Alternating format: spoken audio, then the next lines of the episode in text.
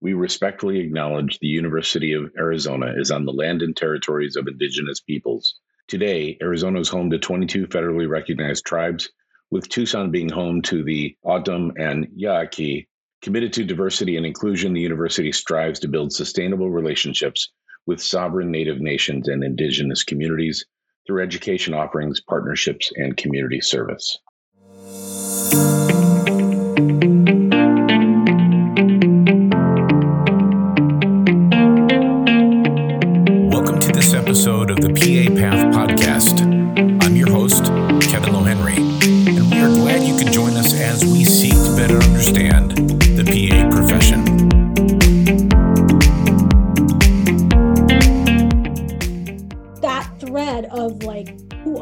What do you want to change? What do you want to bring to the table is going to be really, important.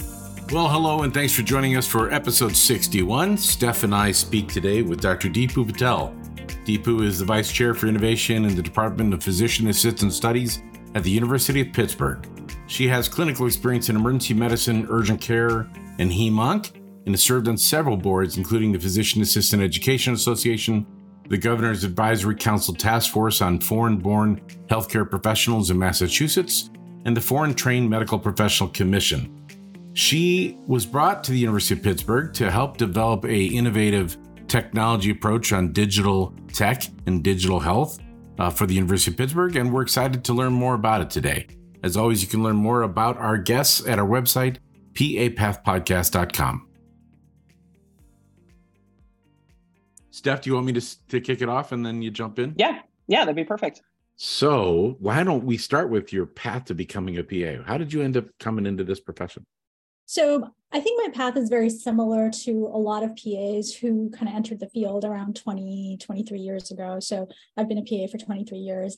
Um, and I actually didn't know anything about the profession um, until a friend of mine who was pursuing the profession at the encouragement of her parents and her family and was like, you know, I don't want to go to medical school. I didn't want to go to medical school. Um, and I was like, I don't know what to do. I was thinking about forensics. And I was like, I don't know.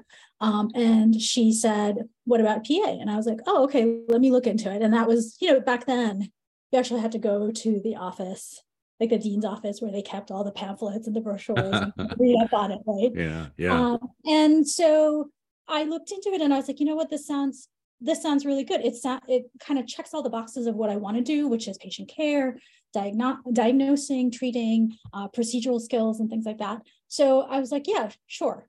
So, um, you know, I applied to the one PA school, got into the one PA school. And um, so it was not, it was competitive, but not as competitive, I think, as it is these days. Today. Yeah. Um, and haven't looked back since. Um, you know, I, then it was a certificate degree. So it was, you know, I got my bachelor's and my certificate at the same time. I had to go back to get my master's at UNMC uh, which I did a few years later. At that time, they had just, I, I very, clearly remember our program director coming in as we were approaching graduation and saying, you know, we're trying to, uh, we think that the profession is going to head towards a master's master's degree if you want, we're kind of starting to partner with, I forget the name of the university, it was in New York. And if you want to do another year, you can get your master's and get it out of the way. And at that time, we were also fried that I think only one or two of yeah. us took them up on it. And then a few years later, I went back and got my master's. And then more recently, my doctorate. So That's it's awesome. Been, you know, nice lifelong learning as we has been instilled from the beginning. And we've been talking on the podcast a lot about the doctorate in the last uh, season. So I, I'm curious, what was kind of your motivator at this point in time, this long into your career, to go back and get your doctorate? So I think it was it was very personal for me. As I said, I didn't. It's not the title that really I was pursuing. It was a skill set that I was looking to grow and build, and it was the oddly enough, COVID provided me the personal uh, insights that I needed to do it. And so I kind of had started it when I was at my previous role, and the I had finished everything. I had written the first three chapters of my, and then I was about to roll out my survey uh, to start doing some data collection, and COVID hit, and I had to pivot. I had to stop. And so that's where, you know, uh, I, I, went to Lynchburg, and that's where I kind of pivoted and said, you know what, I need to finish this. Uh, it was important to me to kind of show my kids that I could start something and finish it. And so during COVID, we spent a lot of time, the three of us at the dinner table doing homework together. Mm-hmm. And, you know, the kids saw me. They were like, you know, you're researching, you're writing, you're doing, you're doing homework, mom. And I'm like, yeah, that's part of it. So impetus was personal, but also important, uh, personal in the sense of showing my kids that learning doesn't stop, right? Yeah. It continues at whatever age and it's driven by your own curiosity and what you want to learn but also i think it does ha- it did help me see the see skills that i didn't know i had in me and learn how to apply them in a different way and yeah. I, I, will say i'm not i'm not saying that a doctorate is for everyone but i do think pursuing it certainly does elevate the skills that you want to elevate for yourself yeah, yeah. I was I totally resisted it myself, and I had a dean that was encouraging me to do it. He just said it's going to open more doors for you, and yeah. I thought, oh, I don't. This is ridiculous. I don't need this. But you're right. It it totally changes your mindset in so many different ways, and and provides you with just a, uh, additional knowledge and perspective that perhaps can contribute to conversations down the road. How yeah. cool for you to imprint that for your kids, though, at that oh. moment in time yeah. I mean, you know, there, as I said, it, I think it was luck and circumstance, I guess, you know, because yeah. I think if I had pursued the original degree that I had, you know, the original um, dissertation that I had started, I don't think the kids would have been able to see the work that I that I was doing. Where it was, it was really nice to have them kind of see that. Yeah, and, Steph, yeah. I'm going to let you jump in in a second, but I have one last follow up, which is we've been interviewing leaders for the the new PA school in Arizona, and I, I'm I'm always interested in what perspectives might have changed from your experience in your doctoral program. So, is there something that you were pretty sure you understood and knew and were solid on that maybe going through the process of re-researching things and understanding things in a greater capacity changed your perspective or, um, or did it just solidify what you thought i think it solidified more of what i thought which is more that i think you know, one of the things, so when I was pursuing the doctorate, I was at a healthcare tech startup. And that that experience actually opened my eyes to see how narrow I was in terms of what contributions I could make um, mm-hmm. to the to the to the field.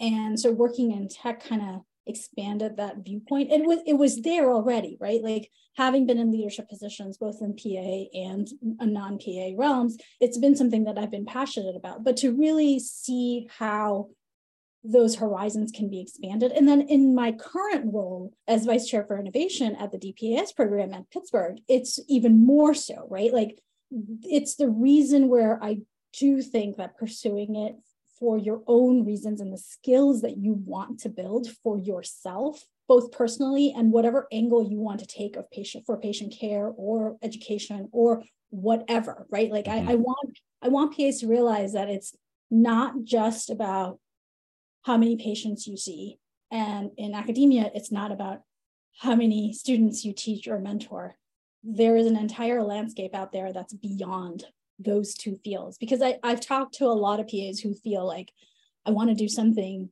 but I don't know what else to do because in PA school, we're really taught clinical medicine. We're not taught much else.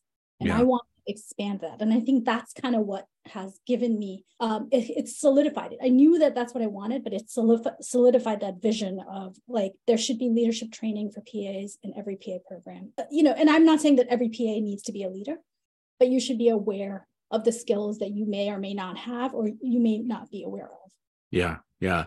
I, I lied, Steph. One last thing, which is now that you've been through this, yeah. would if you could have gone back in time and done a doctorate right after PA school or right after your master's, right after. Um, w- would you have done that, or do you think there's real benefits to having experienced life as a PA for a decade or two before you went back?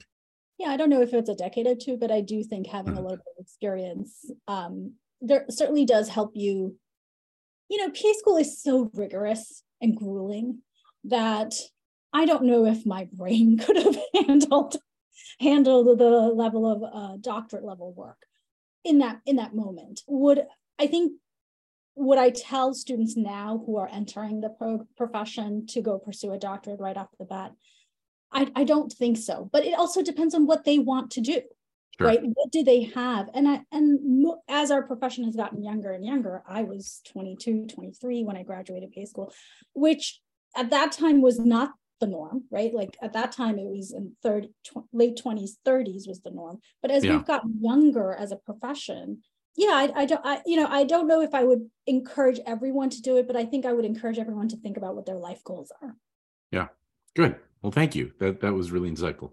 Dipu, you uh, just made reference to one of your new positions, part of your your job yeah. at your current current place of work, and you and I have had some really interesting recent conversations around kind of innovation and trying to see around corners. And I think this is this is a piece that I think um, not enough educators are talking about, and that is really trying to see around that corner of where is healthcare heading and how are we preparing our students to excel in the, the new healthcare environment? And, and one of the pieces of your job that i know you're doing a lot of work around is is ai and how ai is going to change healthcare and how we might prepare students to you know to be able to work in in an environment where ai is a is a big part of healthcare. So talk a little bit about kind of your vision for that and how we as you know as educators and as potential pa students are are should be thinking about you know what skill set we're going to need to to be successful in the future. Yeah thanks for that. So yeah ai I, I would say ai falls under the umbrella of digital health. So i'll refer to it as digital health but uh, you know telemedicine telehealth all ai all of that kind of falls under that umbrella. Um, and to me is you know we don't see patients the way we used to five years ago or 10 years ago. Like we have shifted as a culture, as a society, and definitely some of them are pandemic related, but, but a lot of them changes were coming. So the way I look at it is what are we doing to educate the next generation? And what does the future of healthcare look like 5, 10, 15 years down the line. And, um, you know, I've joked with you about this, Stephanie, which is like, how do I want to be taken care of when I'm a cranky old lady? Right? What is the technology that's going to allow the uh, the PAs of the future and the clinicians of the future make me feel like I'm really cared for and I'm the I'm a human being, but through the use of technology. And so one of those uh, one of those visions like uh, there there is a day not so far in the future where visits for uh, medicine and your routine care will be done through your TV they will be done through remote patient monitoring.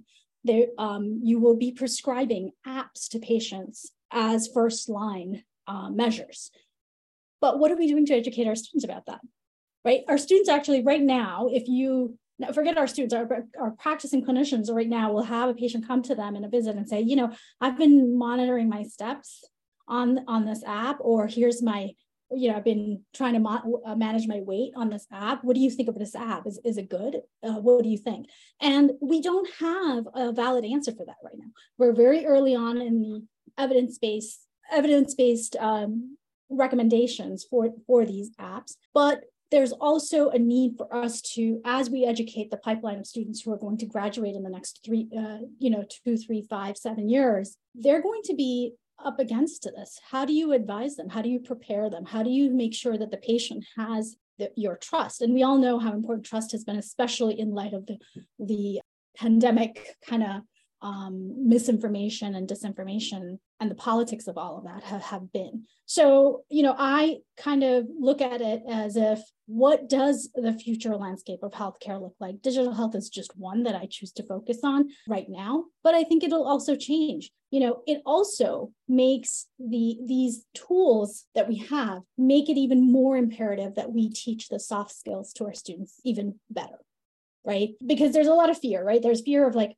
oh, we're going to lose our jobs, which is not going to happen. AI is good, not that good, not quite yet, right? And but I want to I want to be able to educate students to be like, what what is your clinical practice going to look like when it's augmented with AI and these tools that are that are going to be uh, ubiquitous in our practice settings and that's the kind of the, the vision i have for these programs and partnerships that i'll develop in this role and you know it doesn't st- uh, telehealth i think it has really taken on uh, taken off but that's just one piece of it right and so one of the things that we do is integrate all of these sorts of teachings telehealth and ai and how do you infuse them into a curriculum that is already burdened. Right. So we really have to look at it as educators and curriculum developers of what really is needed. Because i can tell you i've i've I've worked at many programs and you know there's a lot of fluff that's put in there because a faculty member happens to have an expertise in that area right? It's great. It's my baby. Absolutely. I, I would love yeah. digital health to be in everything it's my baby right? But you know i'm not saying you shouldn't teach it. I'm not i'm not saying that you should eh, because you have a passion for it you shouldn't share that with your students. But how do you change that to include what the future practice is going to look like? Dipu, do you think that um, I mean you make some really valid points, and do you think that given that artificial intelligence, at least from what I've seen recently, is likely going to be a tool that we use to expedite patients through a you know fairly chaotic process of getting answers for their healthcare, and and perhaps patients may be using artificially intelligent portals to gain some narrowing of their symptoms and their complaints to you know the point when they they do a telehealth or a hologram or a metaverse appointment we have ai given us a, a pretty good sense of what might be in the realm of the differential so do you yeah. think when that happens are we going to be able to cut back some of the medical knowledge components you know maybe skim off the top 10% so we'll have more room in the curriculum or is the only way to do this to build more time into the curriculum i don't think building more time is is first of all, I don't think it's feasible because okay. I think start building more time into the curriculum, we're going to end up with uh, workforce shortages in the long run, which we already mm-hmm. have, right? Yeah. Um, I think it is much like I said, where how is your clinical practice being augmented by this digital health? We're going to have to learn how to augment our curriculum with digital health, these tools. And I think you, you've alluded to ChatGPT, I think is the one that you're kind of um, talking about. Now, I, am going to say I want to caution everyone about ChatGPT because as, as amazing as it is, it is very much it it's wrong a lot of the times, especially mm-hmm. when it comes to medicine. And so the fear, you know, in academics, the fear is, oh my God, students are going to use it for plagiarism, blah blah blah blah blah. In clinical practice, it's patients are going to use it for information. And I'm going to tell you that because the ChatGPT is a closed database. It's only relying on what is already been inputted. It's not like Google where it kind of gleans the entire internet to provide you an answer, which is also flawed, as we've all known. Like Dr. Google doesn't always answer all the questions, and, and you, no, you don't have cancer after you put in yeah. your symptoms. The same is true for ChatGPT. Um, they're very different systems, but you know there are times when it is helpful in saying, I'm going to put in these symptoms and give me five differential diagnoses, right? It may or may not be correct, but it may actually point you to a diagnosis that you may not have thought about. Yeah. Because yeah. In the database. Now, I want to caution everyone because it's I, I put giant asterisks on all of these things because it's it's not an up to date and a continually updated database. So it's closed. If you ask it for references, it's going to give you references from 2005, 2000, 2001. Those are in medicine, those are really old references and sure. don't are not going to apply. So I would say use it. I use it. Um, I use it to kind of reformat sentences for myself if I need to. There are uses for it for sure, but not, I don't, and I do think that we can use ChatGPT in our curriculum mm-hmm. right? Instead of saying, hey, students, you know, what the first thing you tell them, don't use this, they're going to use it. Of course, of course. Right. right. Um, and so to me, the application of something like ChatGPT as an AI is use it. Use it to point out to students what's wrong with it. Find mm-hmm. the errors in that SOAP note. Find the errors in this discharge summary. You know, there are ways uh, to use it and infuse it in your curriculum to teach. And so that's what I mean by saying how do you augment clinical practice? Similarly, you use this tool to augment your education.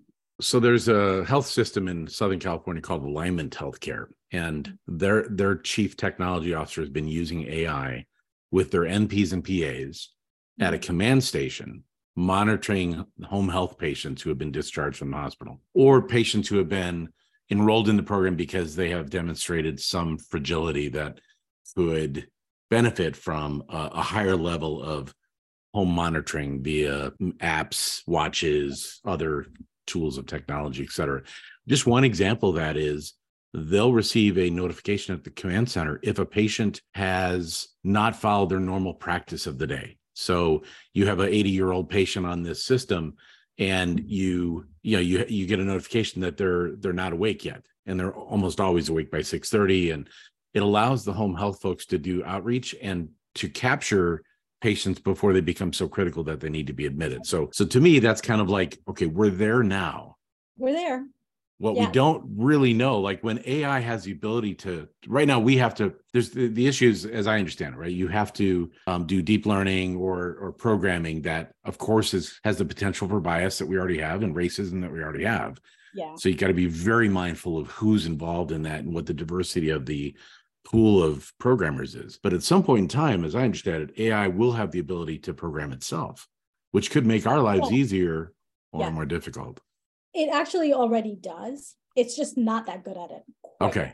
Right? Okay. Um, and I, I, do want to actually touch upon the bias that you have brought in because because all these tools are made by humans, they are have bias in them. And I'm sure you've seen the headlines from I think it was Sydney uh, which is the which is the AI by Bing, uh, where you know they were using it. Uh, I think it was a journalist who was using it, and then all of a sudden the AI basically said, "I'm in love with you. You need to leave your wife."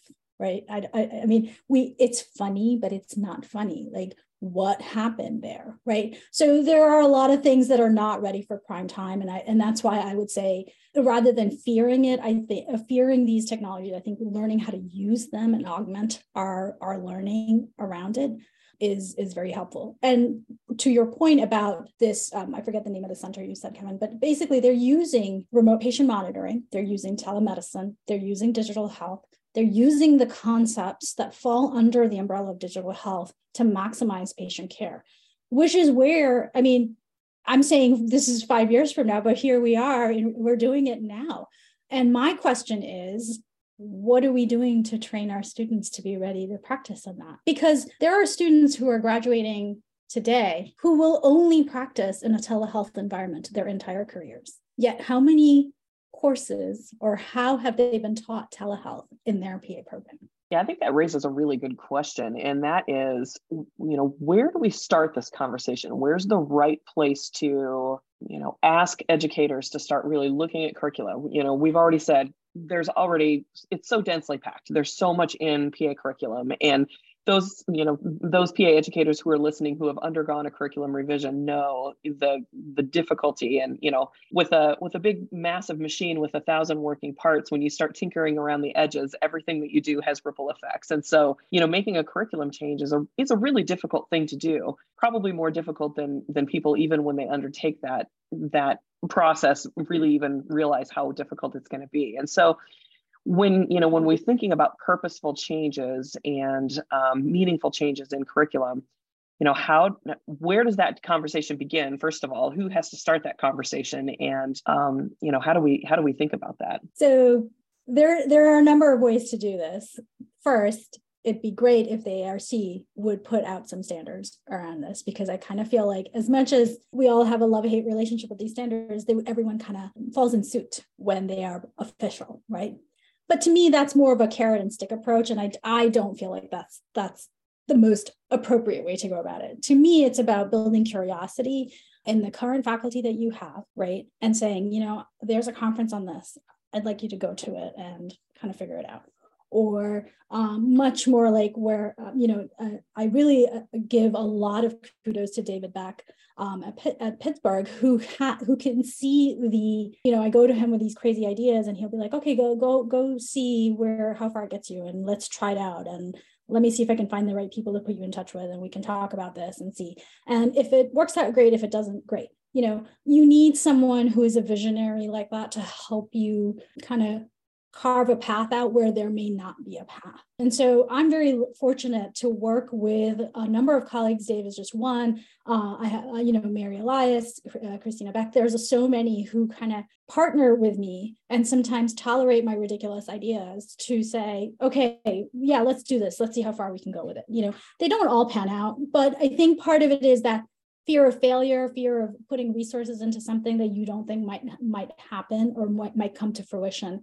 And I think there's a little bit of faith that you have to take in terms of fact. So uh, in terms of faculty development and having vision for yourself you know i have always said to every uh, everyone that i meet like if i can help you in some way please let me know because i'm happy to help you strategize i'm happy to look at your curriculum and say this is a good place for you to put xyz in because you're not going to be able to do it's not a one and done right? Like this is a multi-year strategic plan that you have to have for your curriculum to kind of evolve as you are as you are growing. Much like many of the other initiatives that we have as a profession infused in our curricula and DEI for example is one of them right?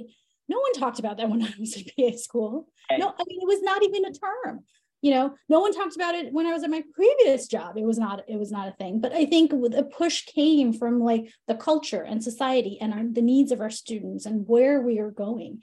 And i can this to to to that.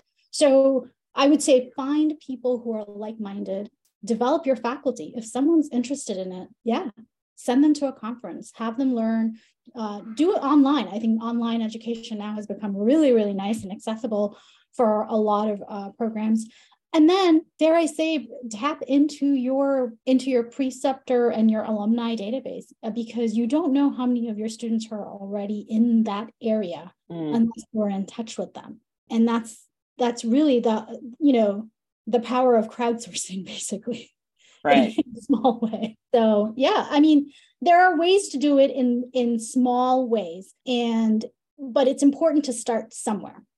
You know you're not going to have this huge you know revamp of your curriculum.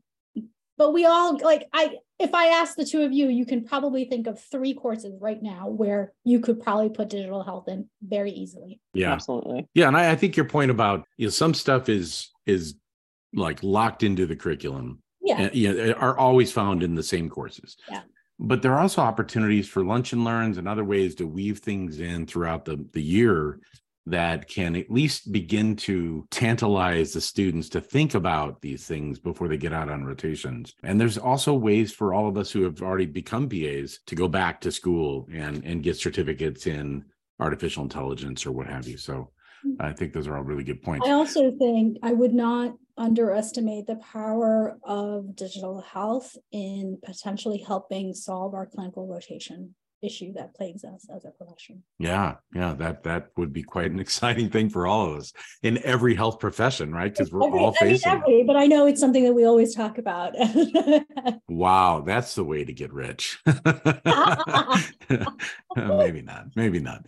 Um, not Dipu, you're so you're the second person we've interviewed in our podcast series that had stepped away from traditional PA education to do something in industry. And I wonder if you could just chat a little bit about that decision to join the tech startup and what that was like for you and you know kind of what you learned from that experience. Yeah. Um, so yeah, I worked at a healthcare tech startup uh, for a couple of years. Uh, it actually just ended up aligning right with COVID, which was interesting and fortunate, and all the wonderful things that come with working from home. The person I worked with found me on LinkedIn and um, asked me to start consulting for them, and I did, and I did that for a few months, and and then they, you know, they they're like, you want to come on board full time, and and I and you know it was great. I was like well, I don't know. I've never worked for a startup before. It's a completely different environment. It's also different than academia, right? It's industry.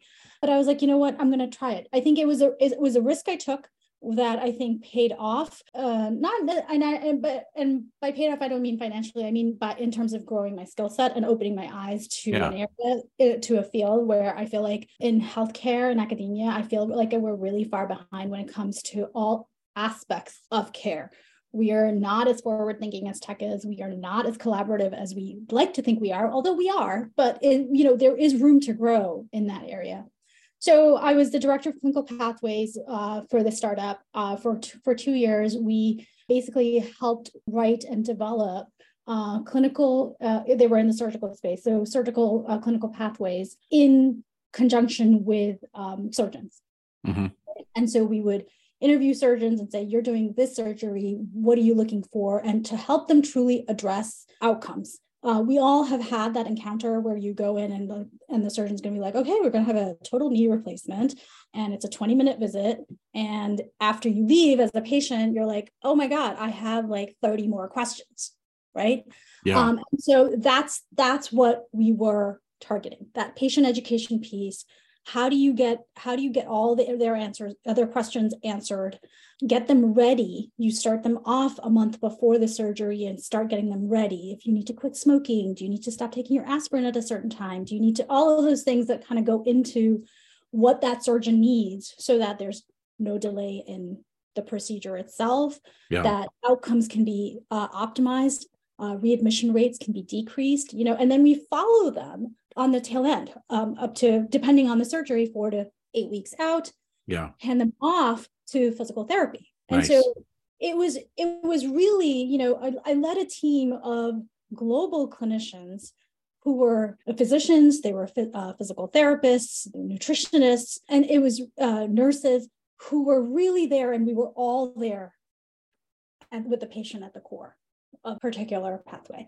So it was really wonderful to see that patient education could be at the core of what we're doing. And, and that's so in line with what we do as PAs. Right. And so I did that for a couple years. As in tech, that happen, uh, uh, happens very often is the startup gets bought out and then there everyone is like, bye bye, I, we're bringing our own team. And that's basically what happened. I, it strikes really? me that uh, every chance you get to step out of your comfort zone as a as an adult is another opportunity to grow, and and so you I certainly sound like you grew quite a bit from that. Yeah, and I think you know I don't know. I mean, maybe it's because I'm getting older. I'm not afraid to take risks like I was when I was younger, and you know it's because it has every opportunity to do something like this that is not something I planned on. I have learned from so uh, yeah and it was it was through this that role that i found my passion for digital health. I wrote my i wrote my final paper for my doctorate in digital health uh, ethical and policy challenges that we were going to face. So it's you know it i kind of feel like now people are talking about it but two three years ago when i was doing this nobody was talking about it because everyone was worried about covid you certainly are setting an, excellent example for just you know as kevin said pushing pushing outside your comfort zone and not being afraid to take risks and and dive into something new and develop new skill sets. I think those are all really good characteristics of of a leader. And you certainly have a demonstrated uh, demonstrated history of leadership. So um, talk a little bit about kind of your leadership pathway and how you kind of started into that. You had mentioned that you thought that leadership should be included at least at, at some level in every curriculum. Um, I'm interested in your thoughts on that and and how kind of your leadership path has evolved throughout your career. I think you know my leadership voice. I think I found it partly accidentally, partly at the urging of other people. Right. It was when in my first job as a PA, I was working in a fast track in an ER and about two or three months into the job, the the the person um drawing the blank of the name of the title of their but whoever did the scheduling basically for the ER and they were like you know they were leaving and they're like well DP why don't you take take this over? Uh, do you want to do you want to try? And I'm like are you kidding me? I've never done a ER schedule in my life. Like first I, I, actually you know now i think about it i'm like oh i don't want to do that what a pain in the butt right? But like now but at that moment i was like okay well why, why not try it? But that kind of role snowballed into then my next job where i was in an urgent care and um, i got the opportunity to be the clinical leader of urgent care student health services and telecom. Telecom is the old school version of the call center with like ask a nurse type of thing. Uh, so old school digital health, as I call it.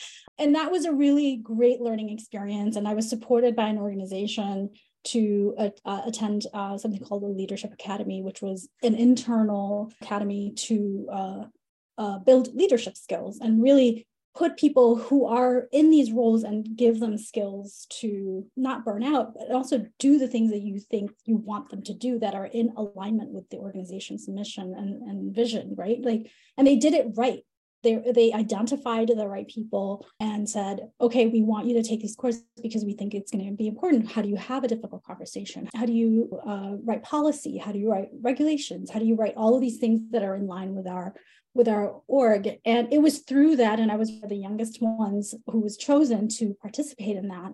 And I learned a lot through that. And so that, so as I said, like it was there, I was ready. I didn't say no to it, right? Like they like, you, we think you should do this. And I'm like, okay. I, I didn't know what I was signing up for at that moment, but I was like, why not? You know, someone must see something in me that I don't know.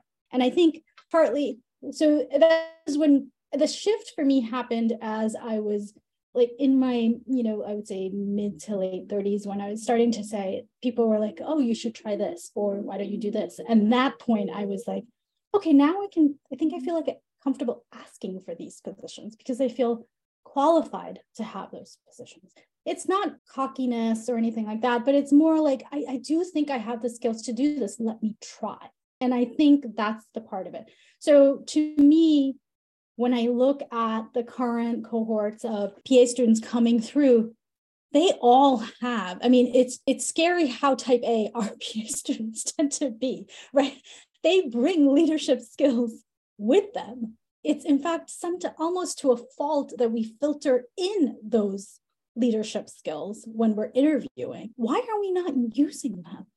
Why are we not nurturing that? Why are we not harnessing that? We should be and we should be doing it if it's part of our admissions process and you're looking at like oh how many committees were they on and how many did they do and what did they you know what service have they done and you're looking at all of these things why is it forgotten once they get in I think that's really true. And, you know, I, I, I can't tell you how many times I've heard over and over again people say that, you know, it was just a little shove by someone else. It was just a little push. Sometimes it was even just a comment in passing. I've had people say to me, years later you know steph it was something that you said to me that really made me think i can do this and and that actually happened to me as well you know when i was thinking about running for the board of paea it was just really sometimes i think that's a good reminder for for people who are in leadership positions don't forget that you know it doesn't always take some big formal action or sending someone to a big you know semester long training program or you know a, a degree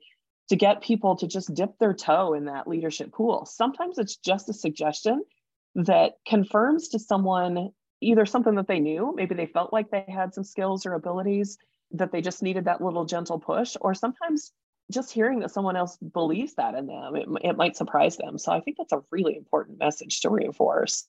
And so to me, I, I, I kind of feel like, you know, to your point, Stephanie, you don't need a degree to have a seat at the table, right?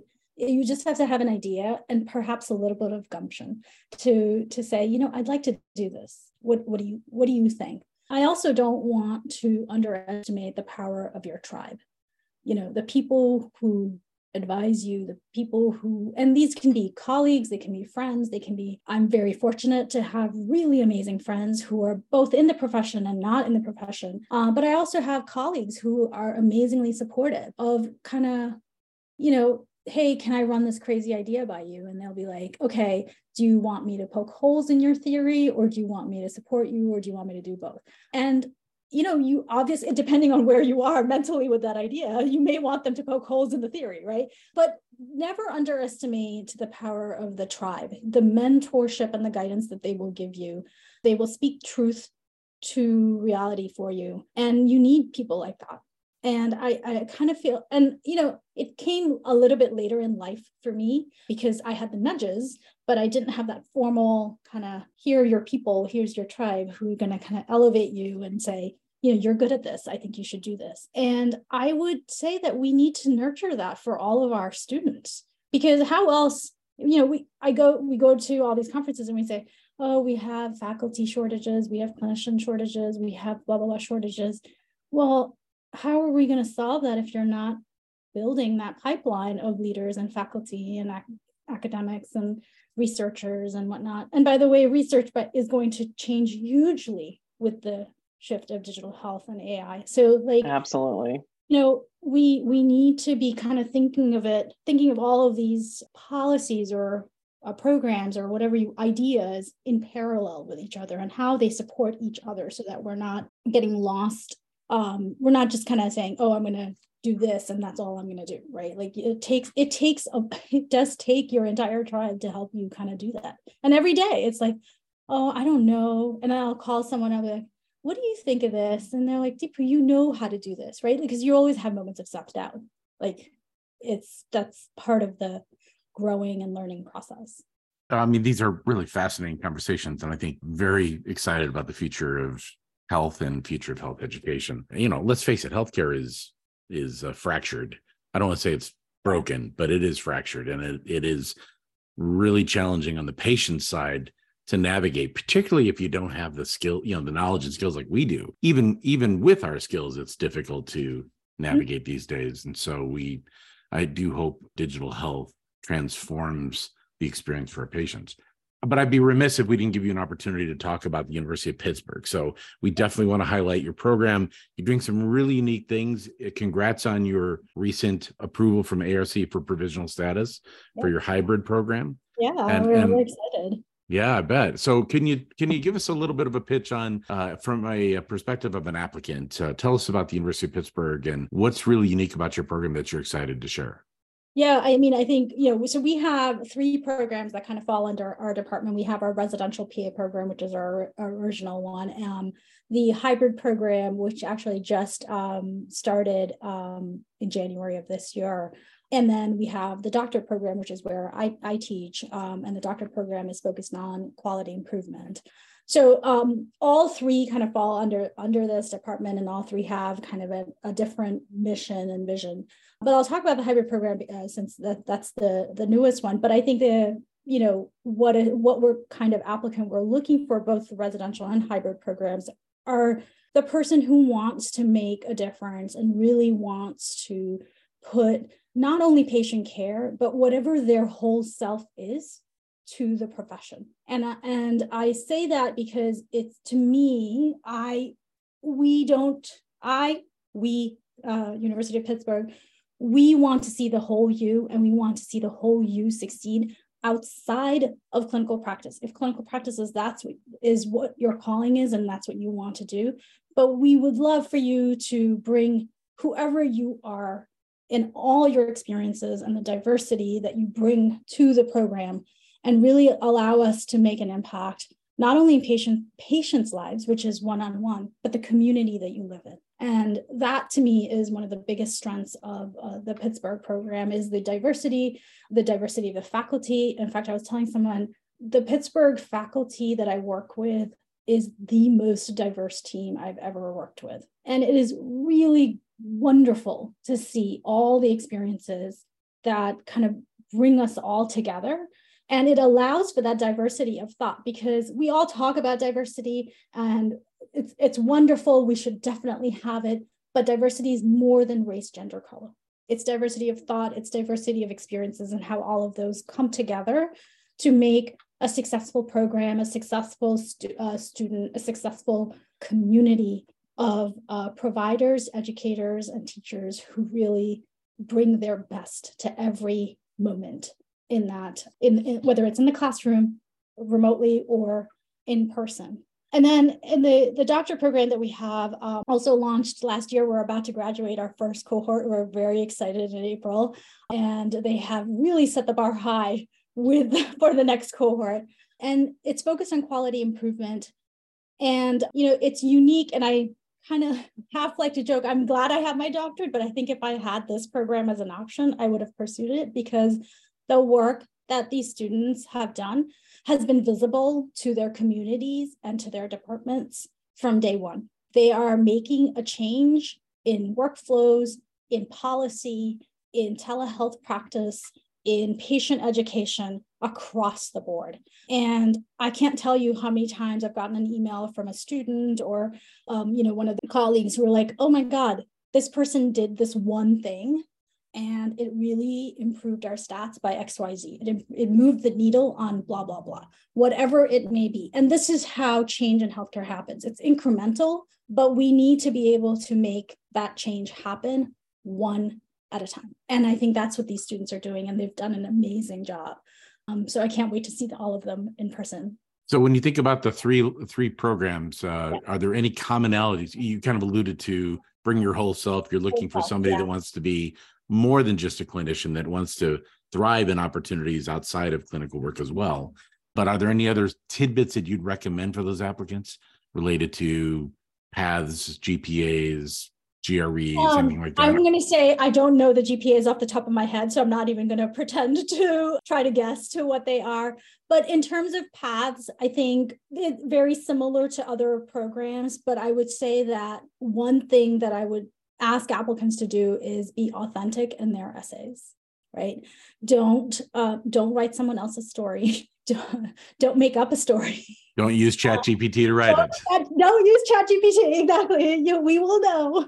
We will know. So put you put yourself your true self failures uh, all of it because we've all had them and if you've never had a failure you haven't grown. So really i would say the thing that marks that thread and in fact the doctor program when you talk about quality improvement that's exactly what you're doing. You're fixing a failure. You're fixing a glitch in the system.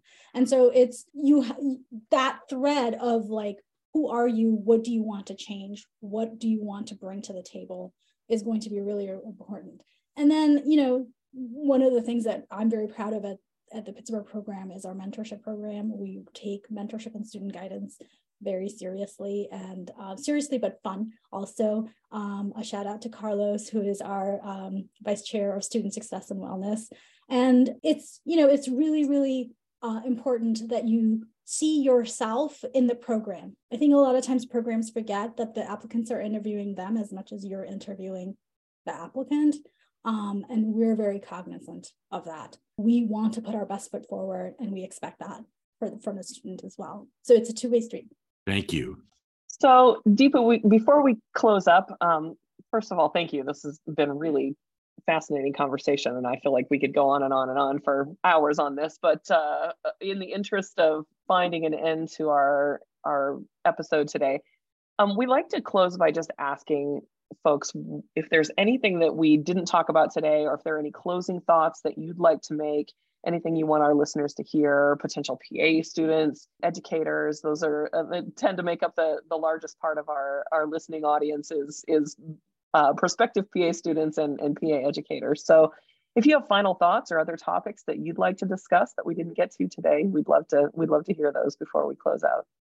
Yeah, I mean, I think one thing I'd want to say is don't be afraid to go outside your comfort zone. And this applies to faculty, educators, and students. We as faculty sometimes are so busy teaching our students to go outside their comfort zone so that they can learn that we forget that we can we have to do the same in order. And i think when uh, i'm sitting here learning about all the digital health technologies it is you know it's it's not something that i was taught. I, i'm i'm learning it. And so i'm curious about it. So let your curiosity drive uh, your learning and don't be afraid to say you know i don't know this. Who can i talk to about it. Part of the wonderful thing about learning a new new skill or is um, the community that you get to build. And i've been fortunate enough to start building a community in the digital health arena that has been global and has been so helpful in helping my learning my growth um, and my you know, most of all, my kids kind of see how technology is being used to make that human connection even more solid because we hear a lot of uh, negativeness about technology and social media and yes that you know there's always a balance that you have to reach but i do think technology is the tool that we are all going to need to learn how to use and harness to make ourselves and our students better clinicians. I 100% agree. And thank you for those very wise parting parting words. And thanks for being with us today. Yeah, thank, thank you. you. so thank much. You. Thank you for uh, inviting me. And it was an honor to speak to both of you. Well, we want to thank our guest, Dr. Dipu Patel, for sharing her insights on digital health, artificial intelligence, and the University of Pittsburgh's new developing program that just received their provisional accreditation. Congratulations to them. Tune in next week as we speak to Dr. Kim Kavanaugh. She is the Associate Professor and Department Chair of the Physician Assistant Department and the Associate Dean of the School of Medical Sciences in the Morosky College of Health Professions and Sciences at Gannon University. She's been in PA education for over 20 years and had numerous contributions as it relates to assessment for the PA Education Association. We hope you'll tune in then. Until next time, we wish you success with whatever path you are walking in life, and thank you for joining us. The purpose of this podcast is to provide news and information on the PA profession and is for informational purposes only. The views and perspectives expressed on this podcast are those of the speakers and guests and do not necessarily reflect the positions or policies of the University of Arizona.